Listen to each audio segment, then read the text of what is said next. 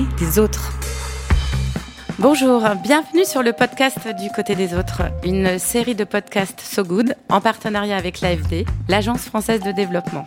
Je suis Stéphanie Ampard de So Good, le média qui met en lumière les solutions et les histoires de ceux et celles qui sont et font le changement pour ensemble avancer vers demain. Cette émission de radio, organisée avec le campus de l'Agence française de développement, en direct de Marseille, met à l'honneur les partenaires du changement d'ici et d'ailleurs, ceux venus d'à côté et ceux originaires de contrées lointaines, toutes et tous rassemblés autour de cette même quête d'un futur souhaitable. Car ce n'est que du côté des autres que nous imaginerons des voies d'avenir ce n'est qu'à leur écoute, dans le dialogue, dans le décentrement, dans le partage des croyances et d'expériences, que nous pourrons retirer les lunettes qui troublent notre compréhension des enjeux et limitent notre champ d'action. Du côté des autres, il y a des mots, des paroles, des rêves, des liens, des cosmologies, des horizons qui nous inspirent et nous prennent par la main. Laissez-vous vous aussi prendre par la main et emporter sur le chemin d'un monde vivant. Dans cet épisode, nous allons questionner les interrelations entre vivant et action ou comment l'émerveillement peut-il être au service de la prise de conscience. Pour en discuter et faire dialoguer les perspectives, j'ai le plaisir d'être accompagnée par quatre personnalités qui expérimentent et qui vont nous éclairer sur cette nécessité de nous émerveiller dans un monde déconnecté du vivant.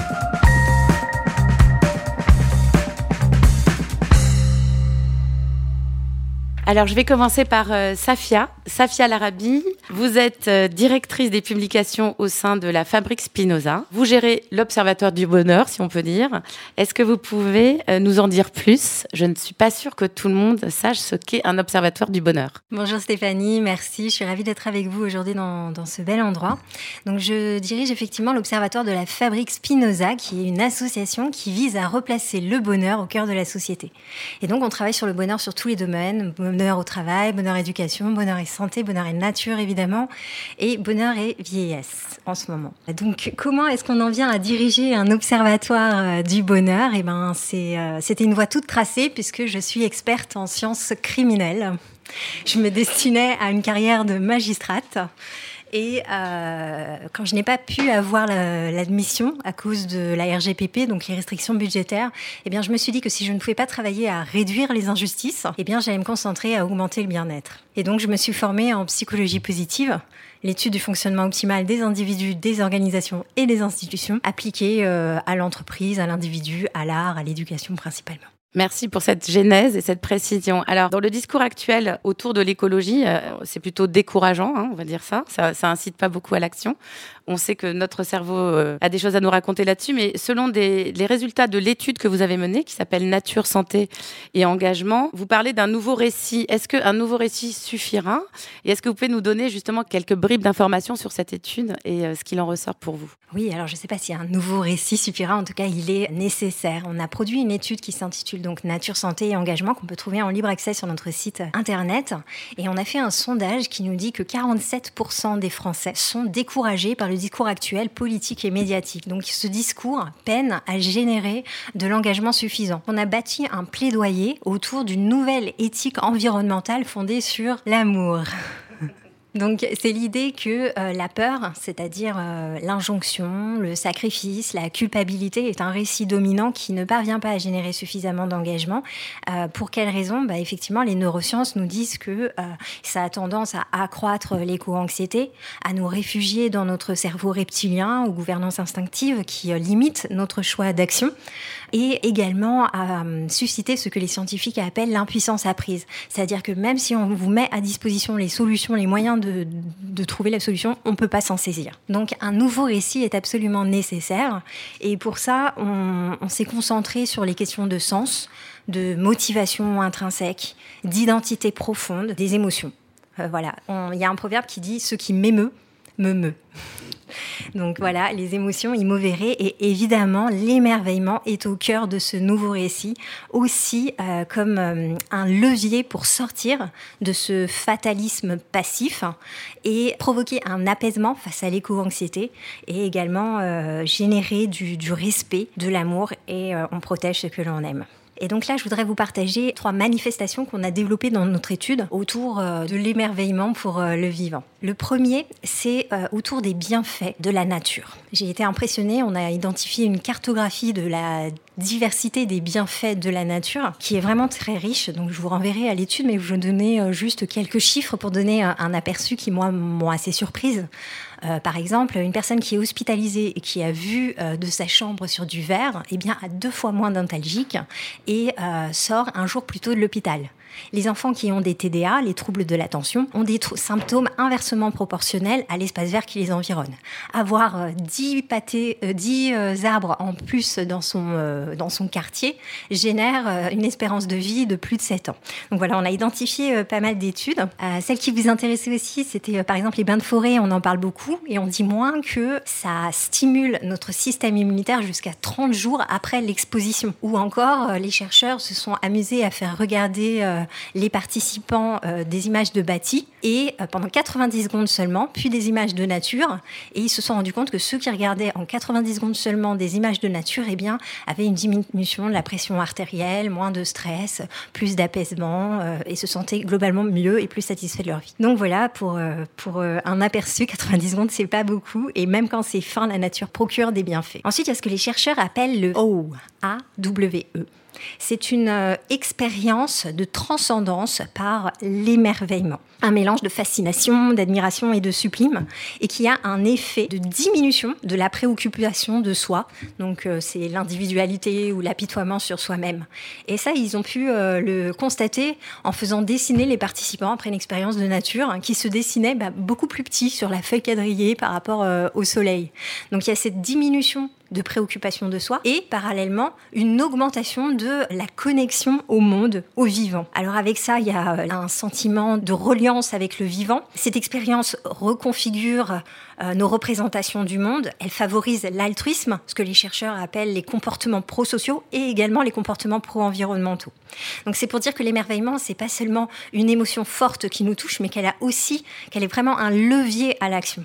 Et là, je voudrais vous euh, rapporter euh, une expérience qui nous a été racontée par Gérard Boss, qui est donc le président du programme Business et Biodiversité à l'UICN, le Congrès de la Nature, et qui nous dit qu'il a emmené en nature, donc c'était une expérience euh, dans les montagnes avec des guides de montagne, des patrons d'entreprise.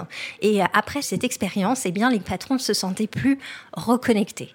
C'est le mot qu'ils ont utilisé. Ils étaient plus alignés dans leur vie personnelle et professionnelle et plus aptes à engager leur organisation sur le chemin pro-environnemental. Donc c'est l'idée que tout ce qui nous fait nous sentir petits nous grandit. Voilà. Et enfin, la dernière manifestation dont je voulais vous parler sur ce sujet, c'est la loi du euh, biomimétisme c'est l'émerveillement qui devient une source à l'innovation, que ce soit euh, pour euh, l'architecture, le design, la construction, l'ingénierie. Donc ça fait près de 4 milliards d'années que la nature trouve des solutions à ces problèmes et construit un, euh, un nouvel imaginaire fondé sur l'émerveillement, que ce soit pour créer des services, des produits ou un nouveau mode d'organisation.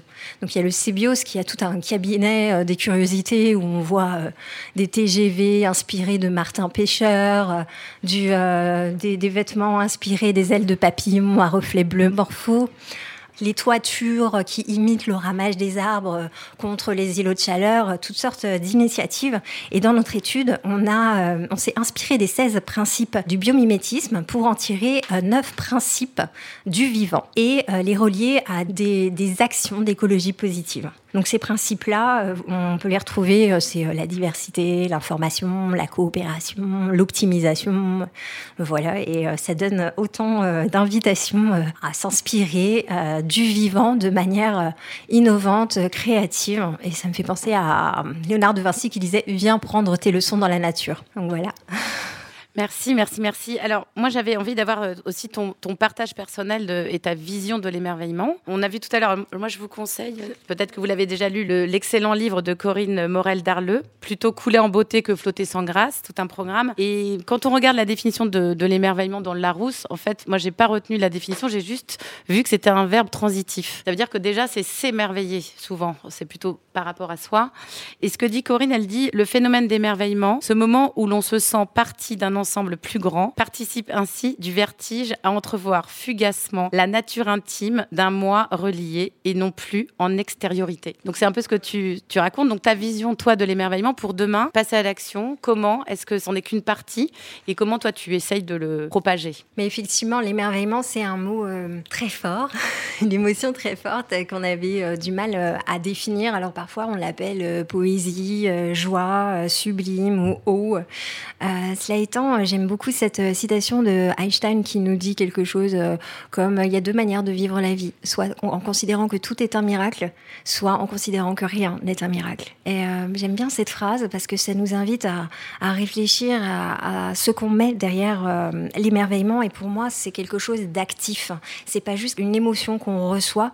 Euh, elle nous pousse vers l'avant. C'est une faculté d'observation et de présence. C'est comment est-ce qu'on peut euh, retrouver la magie euh, du regard de l'enfant, c'est-à-dire prendre le temps de voir, d'apprécier, de savourer et donc de ralentir en amont de stopper l'adaptation hédonique, la roue permanente du désir ou du toujours plus, et commencer à, vraiment cultiver la gratitude et les saveurs de vivre. J'ai une amie qui a en signature de mail une citation du peintre, euh, je crois que c'est, je sais plus si c'est Van Gogh ou Théâtre ou Cézanne, qui nous dit euh, trouve beau tout ce que tu peux. Et j'aime beaucoup parce que c'est ça pour moi euh, l'émerveillement et puis aussi parce que ça montre euh, qu'il y a un chemin, euh, que c'est une disposition qui peut s'apprendre et donc qui, qui s'acquiert et qui se développe.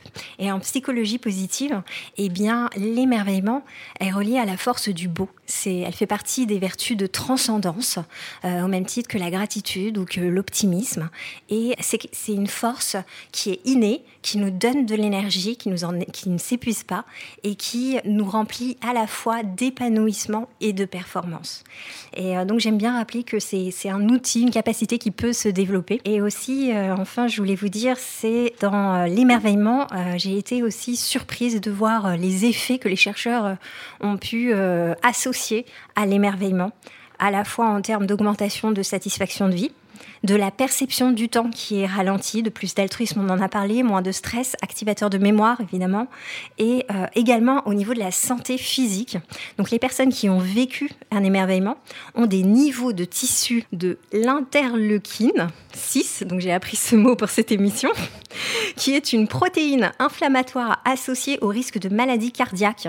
Eh bien les personnes qui ont vécu l'émerveillement ont euh, ce tissu-là beaucoup plus fin que les autres et beaucoup plus fin que les personnes qui ont vécu euh, euh, la joie ou euh, le contentement ou la satisfaction. Donc c'est vraiment euh, une émotion forte qui nous pousse à l'action, qui influence notre santé physique, notre santé collective, sociale et également environnementale. Donc j'ai envie de vous dire émerveillons-nous face à cette vue, face au quotidien du vivant, de la nature. choisissons. Merci beaucoup, merci beaucoup Safia. Du coup, sans transition, ça tombe très bien. Quelle, belle idée de faire un, rebond vers euh, Christian Clot. Alors, vous êtes chercheur, fondateur du Human Adaptation Institute et surtout un explorateur de l'extrême. Vous venez de vous installer à Marseille. Donc voilà, c'est tout dire. Euh, alors, nous, Christian, on se connaît un peu. Donc, euh, j'ai envie de résumer. en gros, votre ambition, c'est de mieux préparer les femmes et les hommes au monde de demain. Donc, du coup, c'est quoi la recette avec tout ce qu'on vient d'entendre? Qu'est-ce que vous pouvez nous raconter?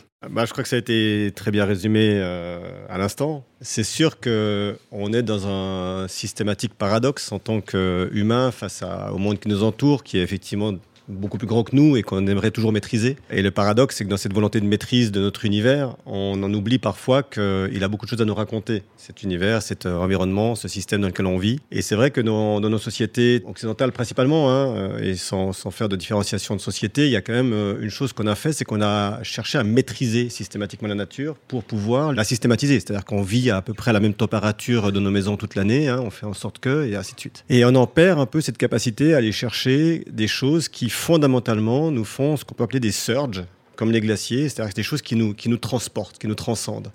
On cherche à standardiser tout ce qui nous entoure. Et la standardisation est l'opposé même de la capacité à, l'émotion, à l'émotionnalité, dont l'émerveillement est une des émotions. Euh, si je dois répondre de manière très simpliste, parce qu'évidemment, c'est, mais si on doit avoir une recette, c'est effectivement aller rechercher ce plein bonheur que peut nous apporter les moments où on est heureux. Et l'émerveillement fait partie de cette capacité d'être heureux. Merci. Alors, je, je sais que que vous avez plein d'autres choses à, nous raconter, notamment votre perception à vous sur euh, ce levier qu'est l'émerveillement. Est-ce que tout seul, l'émerveillement a du sens? Et comment aujourd'hui, dans les recherches que vous menez, finalement, cette, euh, cette notion est arrivée? Et on reviendra peut-être euh, sur une expérience que vous avez menée. La complexité de l'émerveillement, c'est déjà de définir cet objet. Euh, l'objet émerveillement pour un être humain, qu'est-ce qu'il est, et finalement comment est-ce qu'on l'étudie? Parce que c'est, euh, on a parlé d'études tout à l'heure. Le paradoxe, c'est qu'il a enfin, il n'y a pas d'études à ce jour qui aient été menées en situation réelle de vie sur l'émerveillement. Toutes les études ont été faites sur des, sur des, sur des euh, travaux de laboratoire. Effectivement, on montre une image, une image de ville, une image de nature, et ça fait des choses, on voit des choses. Mais qu'est-ce que ça, ça veut dire quand on est réellement confronté à cette nature? Ça, c'est le premier point. Le deuxième point, c'est que beaucoup de travaux qui ont été faits se basent sur le récit. Et malheureusement, le récit a, une qualité et un défaut, c'est qu'il euh, permet de, comprendre ce qui s'est passé, mais euh, le récit subit une altération mémorielle systématique. C'est-à-dire que cinq minutes après un événement que vous avez vécu, vous avez déjà commencé à le transformer. Non pas parce que vous êtes des menteurs, ou nous sommes des menteurs, mais simplement parce que nous l'adoptons et nous l'ajustons par rapport aux bénéfices ou aux, risques de protection qu'il nous apporte. Donc on a besoin, c'est pour ça que malheureusement des personnes qui subissent des traumatismes très importants peuvent l'oublier complètement. Euh, c'est le cas dans les cas d'agression sexuelle, par exemple, et revenir 20 ans plus tard et se dire, mais bon sang, il s'est passé un truc. Et tout d'un coup, ça ressort. Euh, et ça, c'est des systèmes d'altération mémorielle qui sont très édifiants que sur des cas comme ça, mais qui sont aussi vrais dans les cas beaucoup plus constants de la vie de tous les jours. Ça nous pose un vrai problème aujourd'hui de, comprendre l'humain dans sa situation vécue et dans son émotion et dans ses évolutions sensorielles dans un moment de réalité. Donc nous, avec mon institut, on a décidé qu'on allait abandonner tous les travaux de laboratoire pour se consacrer effectivement à des travaux qu'on mène sur le terrain dans des constante, réaliste de ce que la nature peut nous offrir. C'est extrêmement compliqué et aujourd'hui, on ne peut pas encore vraiment euh, en sortir beaucoup de tous les résultats, mais ce qu'on voit quand même, c'est qu'effectivement, il y a une notion extrêmement importante. C'est quand on vit des événements qui sont difficiles parfois ou qui sont euh, évolutifs, on passe par plusieurs phases. On passe par trois phases, et ça aujourd'hui on a prouvé, c'est systématique, quel que soit l'événement qu'on vit, il y a trois phases qui vont le suivre. La première phase, c'est une phase d'intérêt. C'est-à-dire que waouh, il y a quelque chose qui s'est passé, que ce soit négatif ou positif, il y a un questionnement sur ça, il y a une volonté de le comprendre. On, fait travailler ses neurones, on participe avec les autres, on essaie de construire quelque chose, on, euh, apprend, on apprend ce nouveau territoire dans lequel on est peut-être. Ça demande beaucoup d'énergie qui va nous amener potentiellement à une deuxième phase que nous on appelle la phase d'apathie. C'est cette phase où, bah, en fait, on a tellement fait travailler son énergie, puis on est tellement potentiellement perturbé par ces nouvelles situations. C'est ce qui se passe aujourd'hui avec l'éco-anxiété, c'est cette perturbation qui nous désoriente complètement.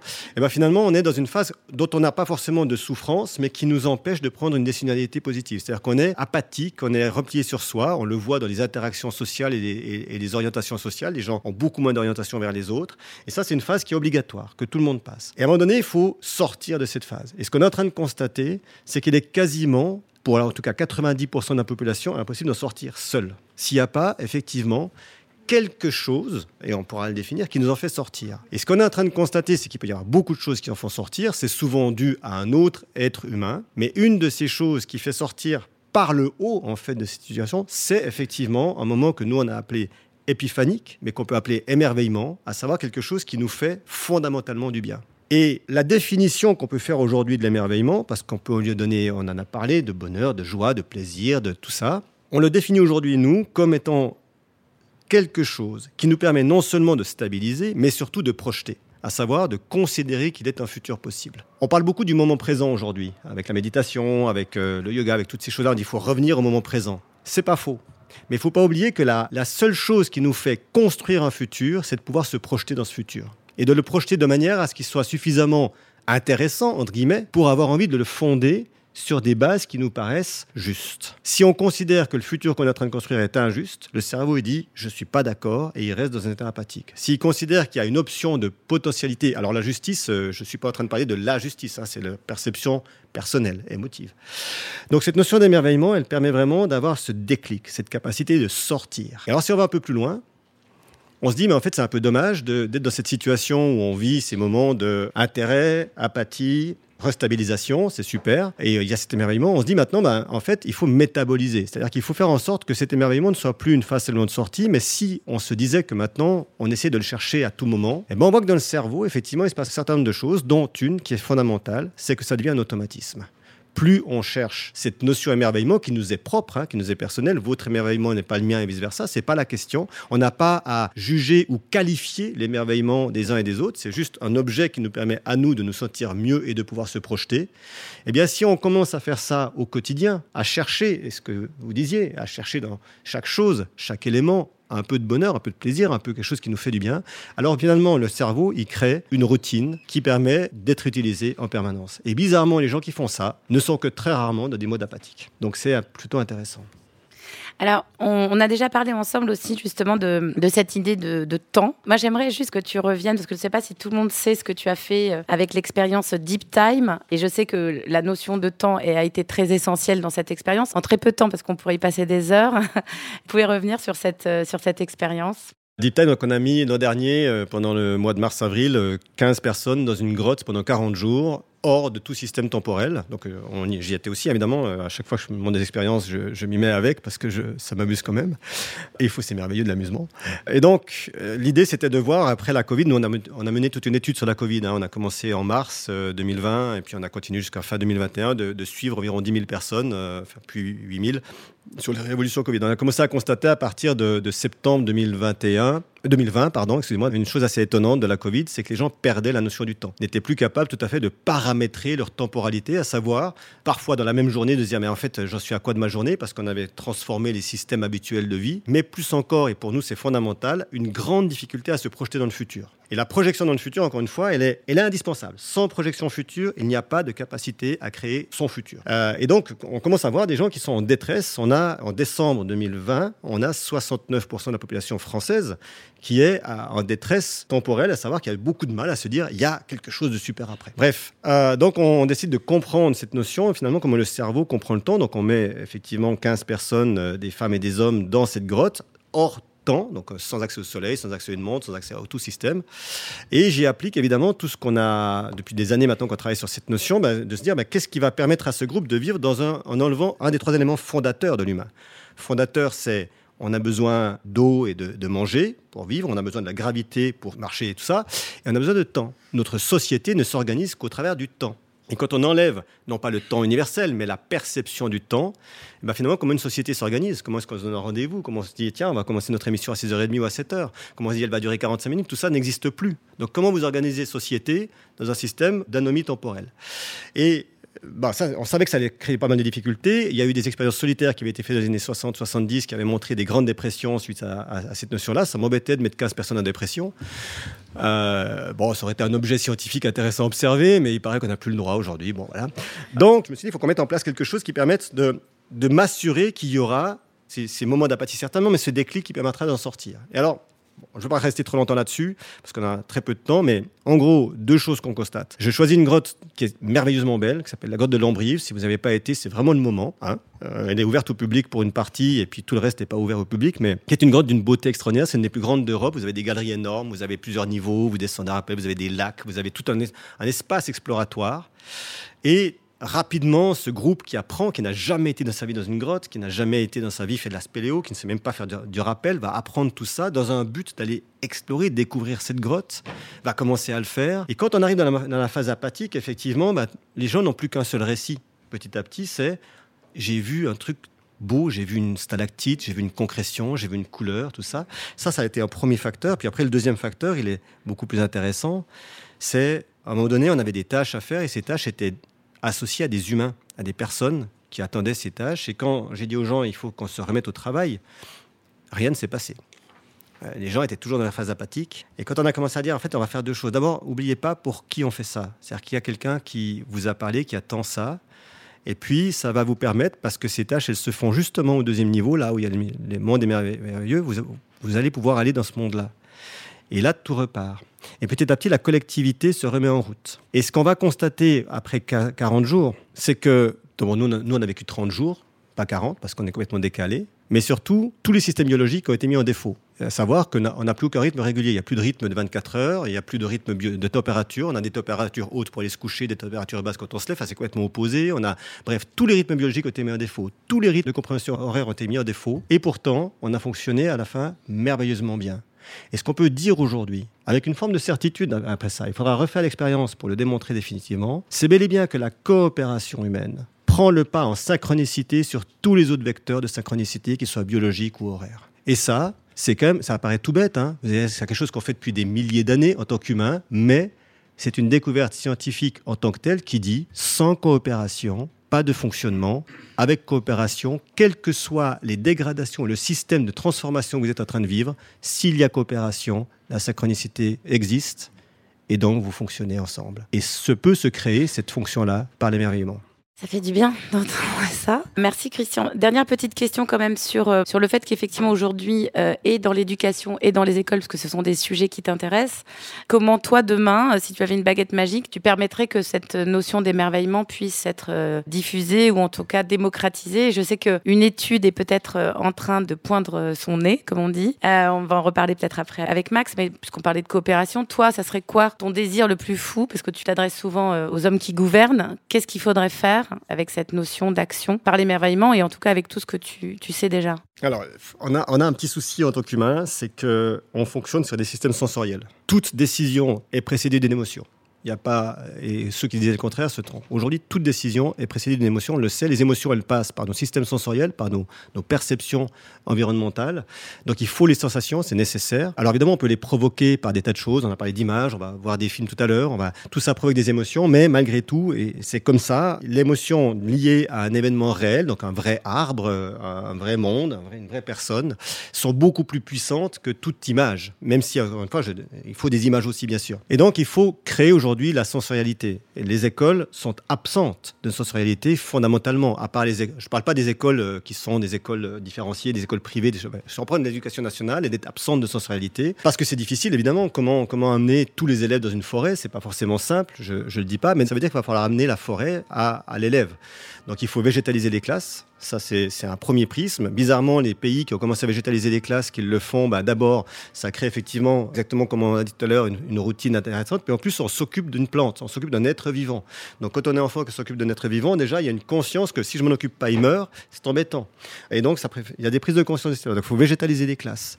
Il faut revenir à des notions de projet. Il faut donner un but à ce qu'on apprend. Il faut lui donner un sens. Aujourd'hui, on a tellement d'exercices potentiels à faire faire aux enfants sur euh, tout ce qui se passe dans le monde. Prenez euh, une forêt, vous dites à un enfant voilà, voilà, ça c'est une forêt, elle fait tant d'hectares. Maintenant, on veut développer, on veut faire ci, on veut faire ça, on veut la faire grandir, machin. Vous pouvez tout faire. Vous pouvez faire de la mathématique, de la géographie, de la géométrie, euh, du français. Vous pouvez tout faire avec une forêt ou, ou n'importe quoi. Bref, fonctionner par projet. Et enfin, créer des systèmes d'émotion. Et les systèmes d'émotion, ils se créent parce qu'effectivement, on crée de l'interaction profonde entre les, humains. Et dans une classe, ça tombe bien, il y a plein d'humains. Et au lieu de les avoir tous assis face à quelqu'un qui parle et qui vous descend des tas d'informations dont vous ne retiendrez que 1% à la fin, c'est ce qu'on retient de l'école, hein, c'est 1%, euh, bah peut-être que les asseoir en cercle, peut-être que fonctionner différemment, peut-être que les faire interagir, peut-être qu'avoir un échange entre élèves et professeurs un tout petit peu différent, et à tout âge ça fonctionne, on commencerait à créer une coopérativité intéressante de fonctionnement. Et comme on l'a vu, la coopération est le synchronisateur principal de l'humain et donc la construction du futur. Merci Christian, merci pour ça. Je pense qu'il va y avoir beaucoup de questions euh, suite à toutes ces précisions. Et sans transition, euh, Maxime de Rostolan.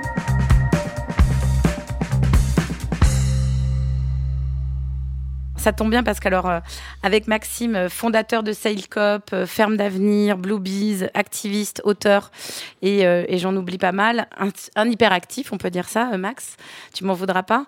on a parlé d'amusement, mais, surtout, moi, ce qui, m'intéresserait derrière l'homme d'action que, que, vous êtes, est-ce qu'on peut dire que c'est bien l'enthousiasme qui, a guidé vos actions? Bonsoir, ben, merci beaucoup. sur l'enthousiasme, un jour, on m'a dit votre enthousiasme est contagieux. Euh, et, c'est pour ça qu'on vous suit dans les projets. Et c'est un financeur, donc ça a permis de faire deux, trois, deux, trois projets. C'était cool. Merci Christian. Pas toi, mais.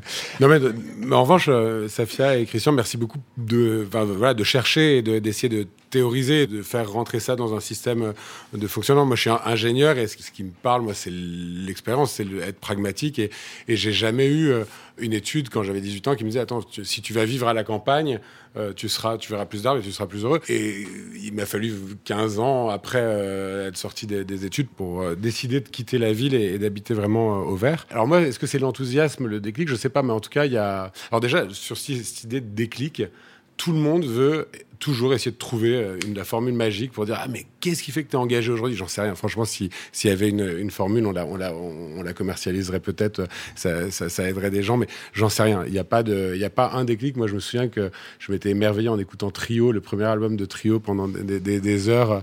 Et honnêtement, vous écoutez Trio, le premier album en boucle, l'hymne de nos campagnes, vous vous souvenez? Vous l'écoutez en boucle pendant deux semaines, et puis voilà, vous êtes connecté, vous êtes conscient, et, merci à eux pour ça. Et pour autant, euh, on passe aussi dans des phases qui sont euh, un peu, euh, quand on prend conscience de ce qui se passe, il y a la colère qui arrive à un moment, l'anxiété aussi. Et, je me souviens de Marc de la Ménardière qui a, fait le, film Enquête de sens, que vous connaissez peut-être, qui, la première fois qu'on s'est vu, on a passé 3-4 heures ensemble, ça s'est fini bien tard, et il m'a dit, mais tu as de la colère quelque part en toi, et, et cette colère, elle est pas, enfin, elle, t'empêche d'avancer et d'embarquer les gens, et donc essaie d'aplatir cette colère. Il faut pas la, la renier, parce qu'il y, y, a plein de raisons d'être en colère aujourd'hui, mais en tout cas, essaye de, la transformer en quelque chose de positif, et ça a été, euh, ça a été important pour moi euh, de l'entendre. Un des grands moments aussi de ma vie, et merci Yann pour ça, c'est Yann Arthus Bertrand qui a sorti un livre qui s'appelle La Terre vue du ciel, honnêtement, bon, il a peut-être pris beaucoup l'hélico pour faire ça. Et voilà, n'empêche qu'il a été vendu à 6 millions d'exemplaires et que euh, moi, ça a été un, choc. Alors, il fallait euh, un petit budget pour l'offrir à plein de monde. Hein, donc, euh, mais je l'ai offert, en tout cas, à celle qui est devenue ma femme.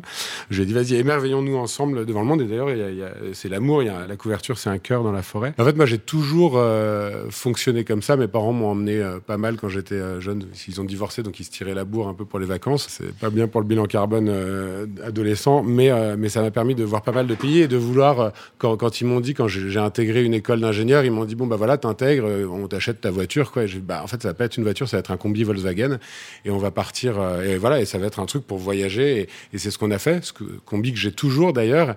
Et d'ailleurs, ça marche bien dans la coopération parce que j'aurais jamais pu le maintenir, là, ça fait 20 ans que je l'ai. J'ai un enfant qui est handicapé, donc du coup, on n'a pas exactement la latitude qu'on voudrait pour voyager avec. Mais donc, il y a 5-6 ans, j'ai appelé des potes, je leur ai dit, écoutez, ça fait 10 ans que je l'ai, là, je vais plus réussir, là, le, le ticket à mettre, c'est 8000 euros. Est-ce que vous voulez euh, pas en devenir copropriétaire? Et donc, on est huit copropriétaires du van. On l'a remis euh, en état et il tourne tout l'été. Et, euh, et, là, on, l'emmène au Maroc et ça provoque des. Moi, j'avais pas du tout prévu de parler de ça. Et en gros, ce qu'il faut, c'est. Enfin, tu viens de le dire, il faut rentrer en mode projet parce que c'est quand même ce qui donne un peu de. Enfin, qui clique, enfin, qui crante et qui permet d'avancer. donc, moi, je suis entrepreneur depuis un bout de temps. Un des. ça, je, le dis parce que j'aime bien le dire en ce moment, ça n'a rien à voir avec l'émerveillement, mais malgré tout, il me semble que si on veut vraiment faire bouger les choses, euh, il faut bouger les lignes pour de vrai. C'est-à-dire qu'il y a un moment où il faut se cogner à un mur et dire, bah, en fait, le mur, je vais le bouger. Et en fait, moi, les quatre derniers gros projets que j'ai montés, euh, à chaque fois, la première année, elle est, elle est complètement dédiée à faire bouger le cadre réglementaire pour avoir le droit de faire le truc qui me semble évident et que donc je suis sûr par intuition que dans 30 ans ça existera. Là le dernier en date c'est CLCOP et, on a quand même déposé un référé euh, suspensif au tribunal administratif contre les affaires maritimes pour entrave à la liberté d'entreprendre et on l'a gagné. Donc du coup on a le droit d'avancer mais on a dû faire bouger euh, la loi et comme on l'avait fait pour Bluebees à l'époque puisque c'était une plateforme de financement participatif qui faisait du prêt rémunéré. Enfin moi je voulais faire du prêt rémunéré et pas juste faire du don comme c'était le cas les premières plateformes. Je sais pas si vous vous souvenez c'était ça. Donc j'ai épuisé trois avocats. Euh, le quatrième a fini par m'amener euh, à la Banque de France et on a réussi. Et après, on a écrit un livre blanc qu'on a remis à Fleur Pellerin et qui a donné la loi Hamon avec. Euh, bref, tout ça pour dire que, en fait, quand on suit, et, c'est peut-être ça, moi, en fait, ce qui m'enthousiasme vraiment, c'est de voir les, choses se concrétiser. Avoir une idée et puis euh, se dire, ah ben, ben, un an, deux ans après, ben, tu vois, tu étais à l'UICN et puis là, voilà, un an après, vous êtes là et voir que ça, que, que, ça pousse, quoi. c'est bien parce que j'avais en fait j'avais les questions et tu as déjà apporté les réponses. Alors je vais je vais faire un rétropédalage parce qu'en fait il euh, y a une phrase euh, qu'on s'était dit c'était ils pensaient que c'était impossible. Alors ils l'ont fait. Mais toi en fait tu sais même pas que c'est impossible en fait et tu fais. Est-ce qu'on pourrait dire ça? Ouais, hein, on se prend pas. Enfin, en fait, moi, c'est une banalité. Ça a été dit 12 000 fois. Mais ce qui est impossible, c'est de continuer comme ça. Donc euh, là, euh, là, c'est impossible. Ce qui est sûr, c'est que euh, pour l'idée de Sailcop, par exemple, coopérative de transport de passagers à la voile, ce qui est sûr, c'est que des bateaux qui prennent du, qui utilisent le vent pour transporter des gens, ça existe depuis des millénaires, avant qu'on ait trouvé le pétrole, avant tout ça.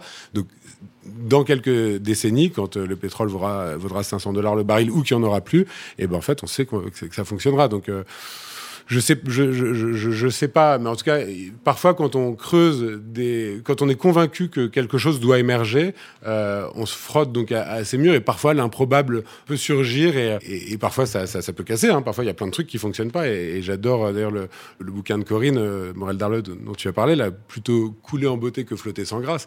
Clairement, bah oui, c'est l'histoire de Bernard Moitessier, je sais pas si vous avez, si vous connaissez, mais qui est parti, qui a fait son, son, son tour du monde en solitaire et puis qui dit bah en fait non, je vais continuer, je vais je, je, vais partir plus loin et, et, et qui allait continuer de s'émerveiller euh, à vers Tahiti, enfin je sais plus, vers Tahiti. Et donc c'est clair que moi, mon premier. Alors, après, j'ai fini mes études et euh, à la fin de mes études, j'ai voulu me sentir aussi tout petit, faire un tour du monde. Et donc, euh, un tour du monde, j'avais le choix entre le faire pour, en, tant que clown, parce que je suis jongleur et donc euh, c'était une idée, ou j'utilisais mon, diplôme d'ingénieur et je le faisais sur le thème de l'eau. Et donc, on a fait un tour du monde sur le thème de l'eau. Et pendant deux ans, on a fait des conférences, on a écrit un bouquin sur les problématiques d'eau dans le monde. Et en rentrant, je me suis dit, il faut continuer de sensibiliser les gens. Et la meilleure porte d'entrée, c'est de les émerveiller. C'est de on protège, c'est vous qui l'avez dit, on protège que ce qu'on connaît et que ce qu'on trouve beau en vrai.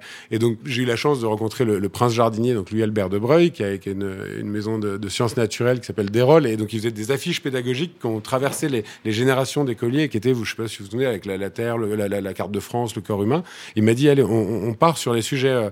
À l'époque, développement durable, ça se disait encore, euh, sur les sujets développement durable, et on essaie d'en faire des affiches belles euh, qui vont durer euh, très longtemps. Et, ça a été un, grand moment pour moi de, pouvoir lier l'art, puisqu'on travaillait avec des, peintres, ça, lier l'art avec les messages qu'on avait envie de faire passer. Le souci, et je vais encore revenir vers ce que disait Safia, le souci, c'est qu'à un moment, moi, je me suis retrouvé un petit peu en dissonance cognitive parce que je faisais financer des trucs par des boîtes qui faisaient quand même pas que des trucs bien, et je leur demandais un truc, c'était même pas l'épaisseur du trait, c'était 10 000 balles pour faire une affiche et la remettre dans 1000 écoles, elles sont, gargarisées, c'était cool, mais à côté, elle, déforestait l'Indonésie, c'était un peu relou. Et, euh, et, donc, du coup, j'ai vraiment eu un, souci à ce moment-là, et ce qui m'a donné une énorme bouffée d'air, c'est le biomimétisme.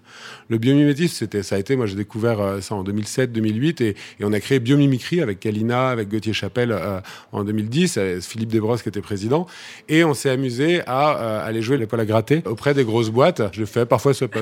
Et en gros, on est allé voir, par exemple, Bouygues Construction, parce que la, donc la nature a énormément de trucs à nous, enseigner, on disait à Bouygues, mais pourquoi vous faites des, immeubles en béton? C'est hyper euh, énergivore, euh, enfin, c'est des ressources non renouvelables, c'est hyper énergivore à la fabrication, c'est pas efficace à l'usage, ça fait des déchets en fin de vie dont on sait pas trop quoi foutre. Donc, pourquoi est-ce que vous feriez pas des immeubles en corail? On est près de la mer. Et puis, bah non, mais on n'est pas fou, on va pas prendre la barrière de corail, elle est déjà en bonne santé. Mais non, l'idée pas faire des briques avec la barrière de corail qu'on finirait de défoncer. Non, l'idée, c'est de, de, de s'inspirer de la manière dont fonctionne le corail et d'essayer de faire de la précipitation sur lit bactérien et d'avoir des murs qui grossiraient et qui capteraient le carbone du sol. Alors, bien de l'air, bien sûr, ça fonctionne pas, ça marche dans la mer, hein, vous savez. Mais, mais, un chercheur, donc à l'époque, c'était Eric Verreccia et qui nous avait émerveillé et il avait dit, bah, moi, je, travaille en labo et on arrive à faire du, corail euh, en milieu aérobie et il faudrait 30 ans de recherche hein, pour arriver à un truc viable. Mais si des boîtes comme Bouygues s'emparent pas d'un projet à 30 ans, d'ailleurs c'était il y a 15 ans, donc on aurait fait la moitié du chemin, qui va le faire? Et en fait, on était allé les voir comme ça, et il y avait euh, donc, euh, le directeur RSE de, euh, de, Bouygues Group, et donc il y avait Bouygues Construction, Bouygues euh, TF1, etc. Et on n'a pas réussi à les émerveiller. Et mal, malheureusement, on était fous, on disait, mais regardez, imaginez des murs qui vont... Bon, ça marche pas, mais on va leur reparler de tout ça à un moment. Mais moi, je sais que je vais repasser au tutoiement, j'y arrive pas. Je sais que toi, tu émerveilles des gens, que tu embarques, parce que tu, es en train de créer un collectif qui n'a pas encore de nom, mais qui entraîne beaucoup d'activistes, ou en tout cas des organisations qui ont envie d'agir par le biais de l'émerveillement l'amusement aussi, la joie. Alors du coup, comment est-ce que tu vas t'y prendre dans cette société aujourd'hui dont on parlait tout à l'heure, un peu trop de colère, un peu trop d'indignation, finalement d'apathie, on en a parlé. Euh, c'est quoi l'idée de, de, ce collectif et euh, est-ce que tu peux nous en dire un petit peu plus? En fait, FETE e, avec un accent parce qu'en fait moi je suis une des spécialités que j'ai depuis que j'ai 15 ans c'est d'organiser des grosses fêtes et effectivement c'est un truc qui me plaît euh, beaucoup et il y a eu une grosse fête qui m'a changé c'était en 2003 le Larzac avec José Bové, Manu Chao, où, euh, en tout cas pour la première fois, moi dans mon existence, j'avais 22 ans, et on se retrouve à 300 000 personnes à dire un autre monde est possible, est nécessaire et possible. Et, euh, bah, il n'y avait pas les réseaux, il n'y avait pas tous ces trucs-là. Hein. On entendait par la radio, l'autoroute est bloquée à Clermont-Ferrand, venez pas. Mais on est quand même, on s'est retrouvé à 300 000 là et à pouvoir se dire, je suis pas tout seul. Il y a plein de trucs. Et donc, Ferme d'avenir a été un, moment où, j'ai jonglé entre. J'ai commencé à faire vraiment du lobbying, et notamment dans les états généraux de l'alimentation, et c'est arrivé à. Ça a fini en août boudin parce que le seul amendement qu'on avait passé a fini par être censuré par le Conseil constitutionnel. Donc, j'ai jeté l'éponge et j'ai dit, en fait, si malgré tout ce qu'on a fait, ce qu'on a prouvé auprès des, parlementaires, ça passe pas. C'est nos institutions qu'il faut changer. Et là, j'ai décidé de lancer un truc qui s'appelait la bascule, et, euh, ça a embarqué euh, euh, beaucoup de jeunes, et, on s'est retrouvé à habiter sur un lieu, un hôpital désaffecté à Pontivy. c'était shot sèche à tous les étages, c'était super. Mais ça a été vraiment un mouvement collectif et quelque chose qui a permis pour moi de réenvisager à un moment de, de refaire cette fête de 2003 et de ramener plusieurs centaines de milliers de personnes à un endroit pour, je sais pas, pourquoi pas euh, poser les actes d'une constituante ou, enfin, il y avait plein d'idées qui, étaient autour de ça. Et en fait, ça n'a pas fonctionné. On s'est fait quand même euh, couper les jambes par les, anarchistes du plateau de Mille Vaches où, on espérait faire ça. Donc ils ont saboté un peu le truc, on a dû l'annuler. Et je me suis dit, c'est peut-être parce que c'était trop gros. 300 000 personnes, c'est peut-être un peu gros. Donc on va revenir à des fêtes plus, plus raisonnables et on va essayer de cibler un petit peu euh, les gens pour que euh, l'émulation qu'on sait faire naître dans des moments voilà, d'amusement se fasse au milieu de gens qui ont probablement, très, très vraisemblablement des choses à faire ensemble et qui ont jamais vraiment pris le temps de boire des coups ensemble et de, et de prendre le petit déj ensemble. Et donc l'idée, ça a été, c'est ça, c'est de recréer un collectif et euh, je le fais avec deux personnes super, puisque une des deux, c'est toi, je crois. Donc, euh, donc on, est, on est trois, on est trois à, à, organiser ça, et merci. Et, euh, et, on le fait deux, trois fois par an. Et il nous semble que ça permet aux gens de se connecter entre eux, mais aussi on le fait dans des cadres super à chaque fois, qui sont en pleine nature. Et les gens sortent changés de ces moments. Et, et y a, ça a planté plein de graines. Et il y a des projets qui naissent de tout ça, comme c'est le cas à la bascule, comme c'est le cas avec Ferme d'Avenir. Et juste une, dernière question avant de justement de donner euh, la parole à Maud. On a souvent aussi euh, parlé d'hyperactivité, euh, notamment dans l'activisme, mais aussi aujourd'hui dans nos sociétés qui nous donnent de moins en moins de temps pour faire finalement ce qu'on aimerait faire. Par rapport à cette hyperactivité, comment tu la lis aujourd'hui à, ton activisme et comment aujourd'hui tu pourrais, alors sans reparler de déclic, mais comment est-ce que tu pourrais reparler un peu de ces vibrations originelles avec le monde de la nature que toi tu as vraiment bien connu avec les agriculteurs que tu as rencontrés, etc. Un exemple qui te reste en tête aujourd'hui sur euh, ce moment d'activisme dans lequel l'émerveillement a été vraiment le levier d'action? Je saurais pas dire. Je, pense à deux trucs là parce que la question n'était pas prévue. La première, c'est voir une ferme, euh, la ferme de la Bordesière qu'on a montée. C'était une ferme expérimentale et en fait, c'était sur un parking, enfin pas parking, c'était une prairie qui servait de parking pour la fête de la tomate deux fois par an.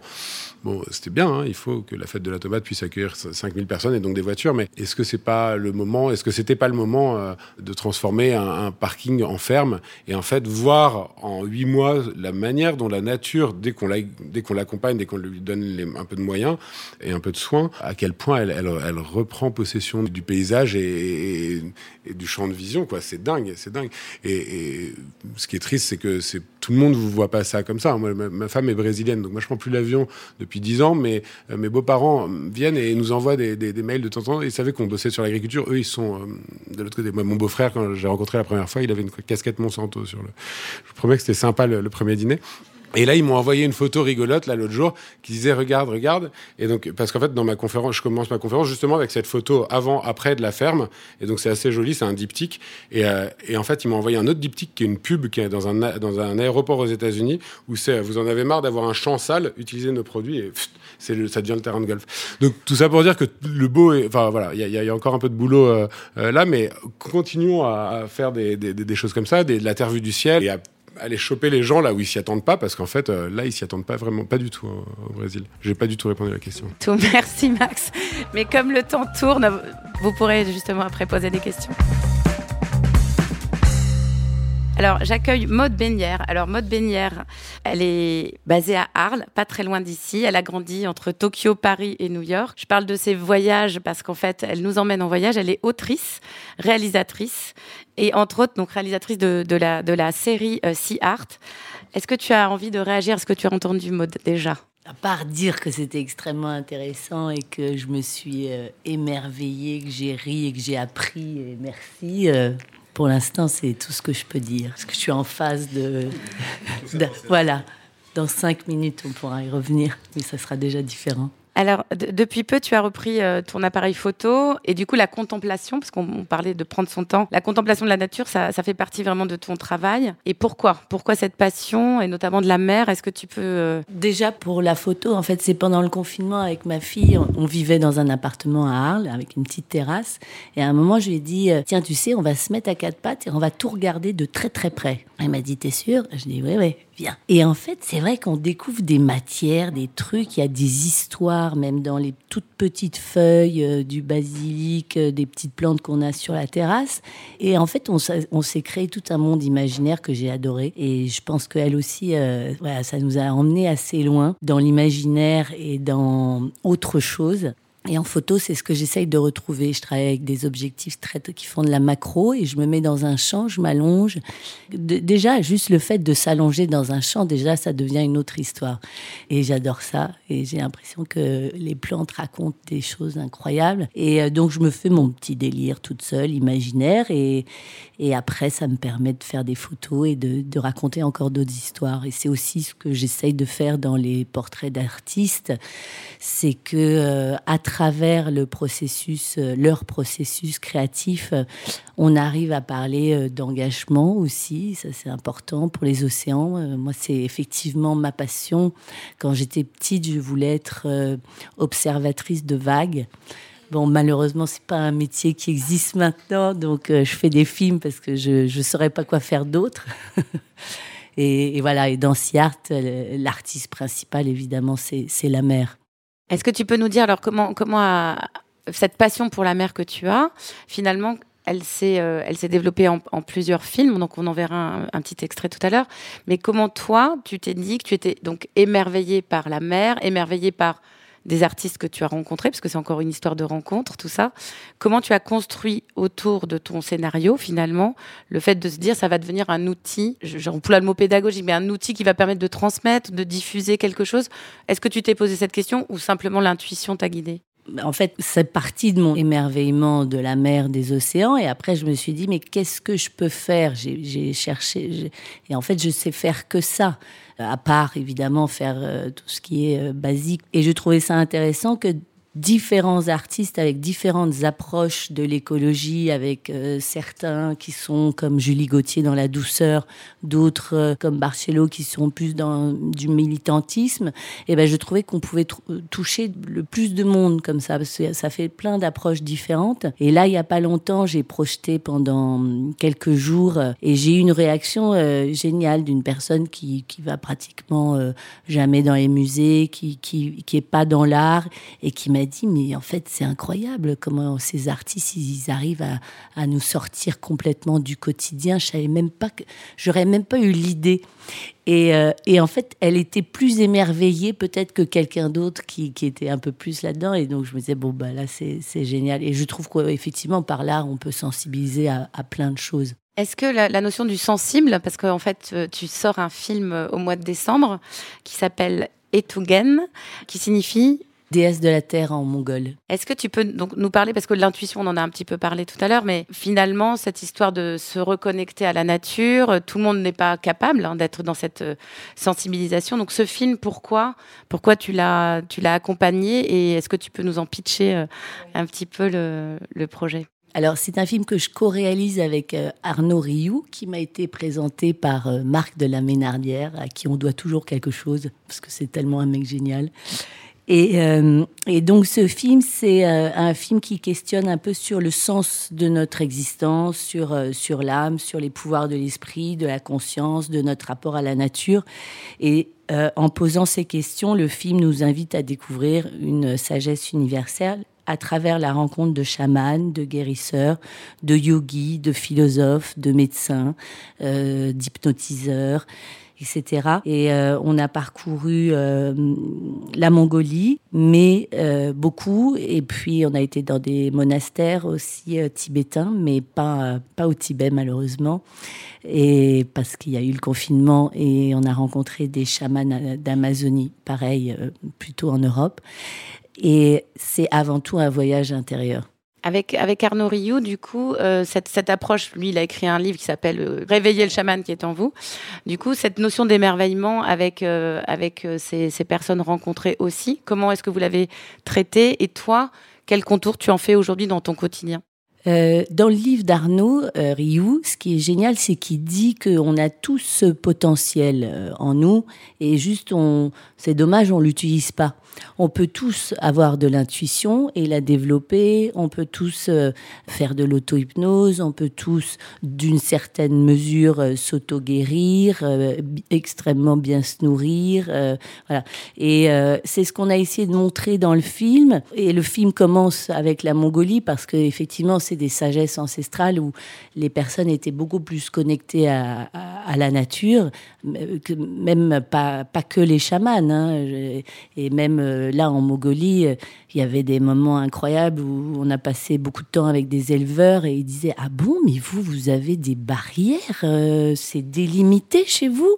Vous n'avez pas, parce que moi, je, voilà, j'habite là, mon prochain euh, voisin, il est à 3 km, euh, on se débrouille ensemble et tout. Donc c'est vrai que c'est, enfin, ça change tellement de, de, choses et, le rapport à la nature est tellement plus euh, instinctif. Mais voilà, donc nous, on peut tout à fait aussi, on a tous, tout ça en nous et ça, c'est plutôt très positif et plein d'espoir. Tu nous as ramené un extrait d'un livre qui s'appelle S'émerveiller. Donc je te laisse, on voulait terminer ce ce podcast avec, euh, avec ce texte. Donc merci. Parfois le silence règne, nous sommes paisibles et concentrés.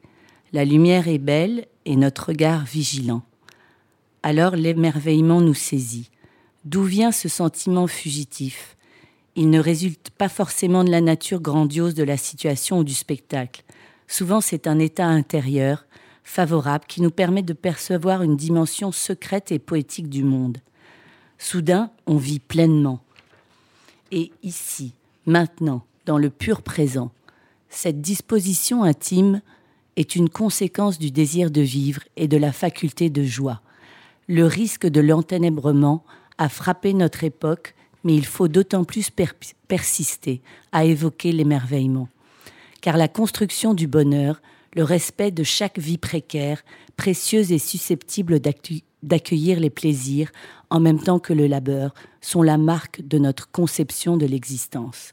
Ici est notre séjour, y porter un regard attentif est le plus sûr remède contre le nihilisme. Belinda Cannon. Merci beaucoup, Maud. Cette émission va bientôt se terminer. Comment mettre de l'émerveillement au service de la prise de conscience? Je crois qu'on a, on a quelques éléments de réponse, voire même des recettes. Donc merci, merci à tous. Euh, je conclus en vous disant que cette série se termine là où elle a commencé, euh, à Marseille, sur la terrasse euh, Pernod Ricard, vue sur la mer. Et elle a commencé par des rencontres et elle va se continuer par des rencontres. merci de nous avoir suivis. Nous installerons de nouveau du côté des autres avec l'Agence française de développement et de nouveaux partenaires pour poursuivre nos dialogues fertiles en quête d'un nouveau monde en commun. À bientôt.